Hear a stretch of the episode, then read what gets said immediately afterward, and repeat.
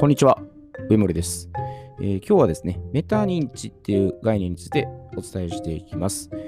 えー前回の、えー最後の方の中にですね、視点を、まあ、移動させるっていうところをちょっとお伝えしてたんですが、じゃあ、まあ、その視点を、まあ移動させるっていうのを、まあもう少しね、具体的に、えーどうするかっていうところでね、えーお伝えしていきます。でメタ認知ってね、あのまあ、心理学用語でね、まあ使われている言葉なんですけど、まあ、メタっていうのが工事のっていうですね、ちょっと一つ、一歩外から、まあ、自分自身を、まあ、観察しますよっていう、もうざっくりとこういう感じですね。まあ、自分で自分のことを、まあ、どうやったらじゃあ知ることができるかなっていうことで、ま、いろいろ歴代のね、えー先人たちが、まあ、ウォルト・ディズニーさんとかですね、まあ、あと、マイケル・イー・ガーバーさんとか、NLP でしたらね、あのポジションチェンジとか、まあ、いろんなこういう手法っていうのはあるんですね。もう、ほぼほぼ同じようなやり方でやるんですけど、言ってみたら、えー一人で、えーちょっと3つの自分の人格を作ってみるんですね。自分一人の中に3人の自分が、まあ、いるっていうのを、ちょっと外から見てるような感じですね。よくこれはね、まあ、ディズニーの、まあ、ストラテジーモデルっていうね、やり方で言えば、まあ、ドリーマー、まあ、無双家ですね。で、リアリスト、現実家、で、クリティック、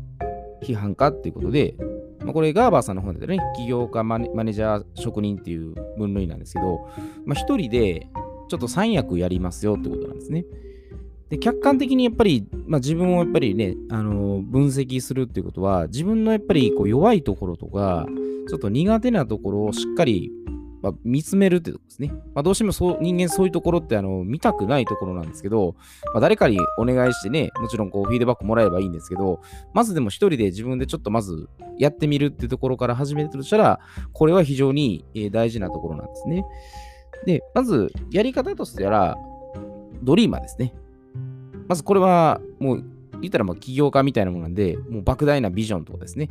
もう予算とかそういうのはもう度外視して、えーこういう目標とかゴールがあるっていう、もう大きな夢を描くようなものですね。まあ例えばお店を、まあ、自分でこういう開くってなった時に、まずこういうゴールがあって、なんかこういう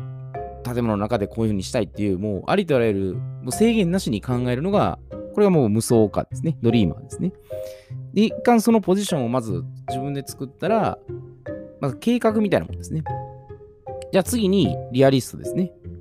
まあ、マネージャーって言われるもんで、まあ、それを実行するために、まあ、どういう手順とか期限とかね、えー予算を組むっていうので、まあ、いった戦略戦術みたいなもんですね。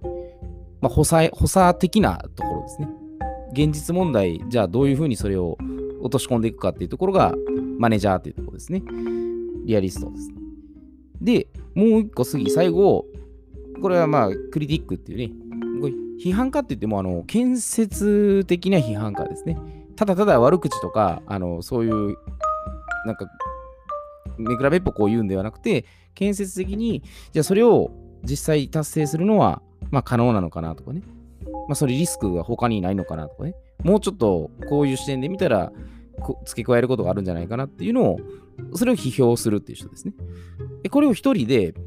まあ、三役するわけですね。まず自分で描いて、計画とか立てて、じゃあそれを落とし込むための計画、戦略、戦術は何かとか。で、じゃあ、それをするための、まあ、まあ、実行するために、まあ、本当にできますかっていう、そういうところを、まあ、客観的に分析するんですね。で、いきなりこれを、なんかお店を開くとかなったらすごい、ね、もう相当なところまで行くんですけど、まあ、自分の普段の一日のやっぱり行動目標とかも、まあ、こういうふうにちょっと立ててみるのも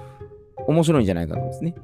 まあ、自分で一日やってることが客観的に、まあ、把握できてるか、まあ、記録するっていうのも一つ方法だと思うんですね。自分で朝こういう計画を立てて、じゃあ実際こういうのを落とし込んで、で、まあそれは実際、まあちょっとできるかなとかね、もうちょっとで、もうちょっとこう付け加えるとこあるかなとかね、まあこういうふうに分析していくんです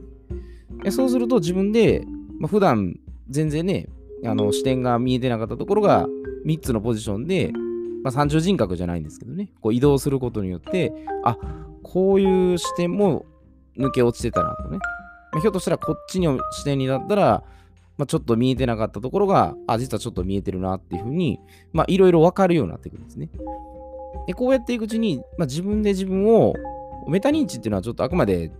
その心理学的用語なんですけど、まあ、もう少しやっぱいいのはやっぱり内観とかね、内省とか、もうちょっと自分のこの内側にある、まあ、ドロドロした、これまずシャドウとかね、こう言葉になりますけど、もう少しその、ちょっと見たくない一面を本当は見るようにしてた方が、あの、表面的なところよりはもう少しこう深くね、掘り下げられるんじゃないかなんですね。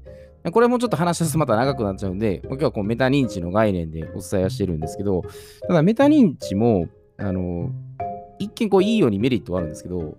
まあ、実はデメリットもあって、まあ、それ何かというと、まあ、自分をこうやって客観視できる一方で、まあ、異常にね、こう人の目がすごい気になったりとかですね。まあ、反面自意識過剰になりすぎて、あの、まあ、俺はすごいできるっていうふうに、ちょっとうぬぼれてしまうところも出るんですね。で、そうすると、逆に精神的にプレッシャーがね、かかりすぎてしまったり、まあ、本来の自分の能力が発揮できなかったり、まあ、思わぬミスが出たりとかする、そういうやっぱりデメリットもあるので、やっぱり自分をやっぱりこういうね、あのー、フィードバック自分でしながらも、そのフィードバックしたのをさらにフィードバックしてもらえるような、まあ、コミュニティであったりとか、まあ、メンターとかですね、まあ、師匠さんっていうのはあの必ず持っておいた方が、まあ、自分で自分は分析できるんですけど、やっぱりそれもちょっとね、なんかまだ見落としてるところがやっぱあるとは思いますのでね。でそういったところを、まあ、これも人間関係だと思うんですね。まあ、自分一人でもちろん最初はやり始めるんですね。まあ、企業でもそうですけど、まあ、ビジネス立ち上げるときでも、まあ、最初は一人なんですけど、もし協力してくれる人がいるんだったらば、まあ、その協力してる人に、まあ、自分のやったこのメタ認知をさらにフィードバックしてもらったら、まあ、よりもうちょっとね、客観的にもっともっと視野が広がってね、分析することはあのできると思いますので、最初は、まずはでもやってみるとこですね。自分の今普段の身近にやってる、もうこれプライベートの言葉遣いとかでもいいと思うんですね。自分の言ってることをちょっと客観的にね、あの、あの時どうだったかなとかね。もうちょっと、ひょっとしたらこうじゃないかなとかね。まあ、いろんな角度から分析することはできるんで、まあ、分析ばっかしても、ね、まあ、それこそ単なるクリティックになってしまうこともありますけど、でもそれをまたさらにね、あのフィードバックしてもらうような環境も作りつつですね、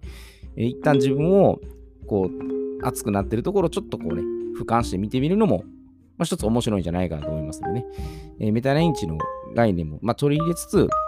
でさらにもうちょっとね、感情的に深いところはさらに内観内政になりますけど、また掘り込ん、ね、掘り下げていったらいいと思いますので、まあ、こういったところね、あの普段の言動行動とかってね、考えてることとかを、どういうふうに、ま、自分で見れてるかっていうのをね、えー、こういう使い方でできますので、ちょっと、ま、ゲームの感覚でね、最初はやってもらってもいいんじゃないかなと思います。で、いろいろね、こういう考え方っていうのはもう幅広いとこありますので、えー、こういう、もうちょっと困難があるんじゃないかなと思えば、またコメントとかね、いただけると非常に学びになりますので、またよろしくお願いいたします。えー、それでは今日はこれにて失礼いたします。